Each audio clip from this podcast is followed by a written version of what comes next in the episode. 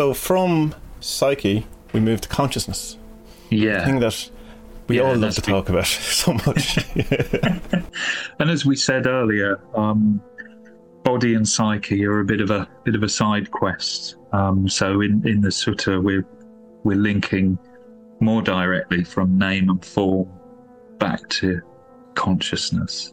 Yeah. I think I Um, think the the, the, the side quest is a, is a good divergence though. It's like it, it's Yeah, it fo- it follows the the spirit of everything else that's in it, in that it's it looks at something from its most direct, simplest cause. You know, you have name and Yeah. form.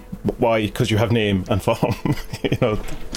Yeah. yeah. And I think if we if we do um, consider consciousness in relationship to psyche, then maybe that gives us a good way into understanding what consciousness is about. Um, because here, like we were saying, with psyche, there's a sense of a, an instantiation of that, being an individual. You know, um, psyche is about us experiencing ourselves as a individual, separate consciousness.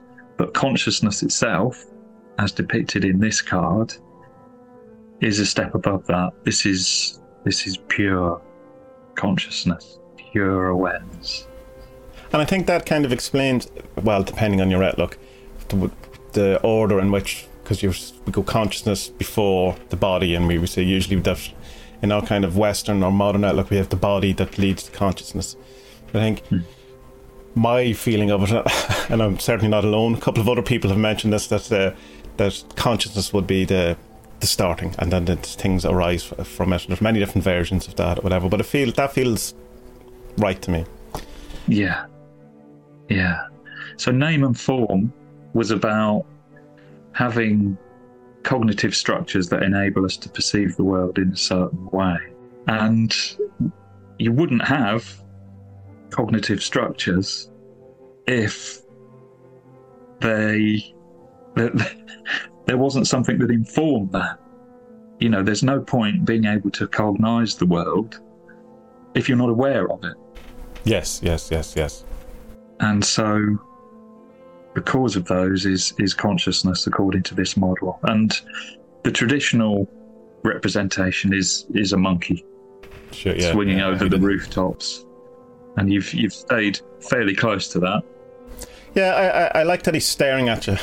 there's a, there's a, something in the stare because you know when you've had an experience that, of something like that, you, you look at an animal or even something that's not meant to be alive or conscious in that way, where you look at a tree and you go, that tree knows something. There's you know there's something. It's I was trying to capture that that there's a sense of consciousness of being aware of being aware that it knows. You know, in so he's looking at you, going, "I see you," you know, and you can see me, you know, and and, and has this kind of and, and then on the post, it's it's. I, it's not a stone, right? So that, that that's that's just one thing. But and it's but it's not a fully alive tree or whatever. It, it, it's like something that I I, there's something about it. It's going like I don't know what, what it is exactly, but I know it shouldn't be. He's not sta- He's not going to be sitting on a stone. It's, it's that it has. There's some sort of material thing to it, but it's below him, which I thought, think is interesting. So Yeah. um, but it's definitely, and of course, I mean, I suppose our the whole thing of consciousness. Well, for me, anyway, you know, you're, you're thinking 2001. You know, the the kind of arrival of, of consciousness into into the the apes at, at that. There's this that's in it, but it's, which is interesting that it's just the original picture as well, because I Mm. mean, I'm sure. Like apes weren't the first things to be conscious. I, I, I can be quite certain of it. Like, but I suppose from from our point of view, it's it's the thing that we that represents the earliest us that looks a bit like us. You know that we can recognize us in. I think I think I think you're right. I think representing this through the gaze of an animal is a really powerful way of doing it because it it lifts it out of the human domain. Um, you know, it's it's signaling to us there that this is something that transcends um, humanity. Perhaps. I mean, if it were a person, then we would tend to see a person, a sort of person. You know, Yeah. that person would have characteristics for us, and, and our attention would automatically be drawn drawn to Yeah, those. yeah. But but i- if it's an animal, you know, we. We, we, you know, we don't know what sort of ape this is. You know, we don't get any sense No. of a personality. What we do get is that gaze, and and being seen. And, you know, we see recognition in the eyes of that animal. This is a sentient creature Yeah. that is aware. And um, what he's sitting on, you know, the fact that he's he's on something and looking down. I mean, for me, that evokes um, that sense that we often have as we start to approach an experience of pure consciousness. You know, that witness, the idea of a Yeah, witness. yeah. Of, you know, we're watching on our own experience. Um, there's something above our experience of ourselves, which is which is beyond that, which is just a kind of pure awareness of of what's going on, detached from it in yeah, some way. yeah. There's a kind of a feeling I get of it. There's a bit of an awe in it as well. That you know, it's like imagine you actually did see that. You know, when you're in the desert and then that stage, you, there's something. Not that it's out of place or something, but it, it would. It would be out of place, but that's that's not what, what I'm pointing at. It, it's like there's a, a, some something in that image that's pointing to something that I'm struggling to have words for. but I, I feel it's perfectly encapsulated. I know that's not helpful to anyone, but uh, it's it, it's But maybe that's also that- part of the meaning of it.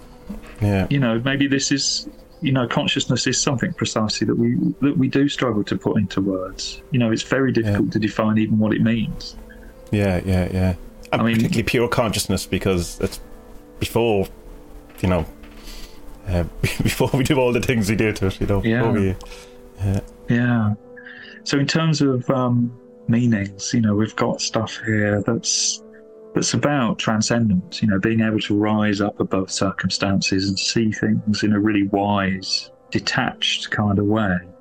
Would it be uh, one way of like uh, from a divin- divinatory point of view, looking at at your problem, say from a from a higher angle, from pulling out of yourself, not just looking at it from where you are, but from the bigger sphere of things. Like Yeah. if you, yeah, which is always helpful, or just you know, kind of Yeah. Or I have mean, it- if if you're doing a divination for any kind of problem, you know, this would be a pretty good card to get. I think Yeah. because it would it would be pointing towards being able to really recognise and and transcend. the, Whatever problem. Yeah. So what what then is the, the the bad sides if it comes upside down like the hangman? Well, I mean, one of them could be an unhealthy detachment. right. You know. Yeah, yeah. You know, going into avoidance or dissociation. You know, uh, a, a kind of coldness, kind of uh, lack of empathy or cruelty, something like that. Okay. you know, a- an awareness but with no participation when there should be participation. Something So like it's, that. it's like seeing tragedy, but seeing it as numbers rather than human lives. Something like Yeah. that, where it, yeah, taking the, the thing out of it, just going, well, it, it is true that a hundred people, but it's a hundred lives, a hundred people, but only seeing it as just a statistic.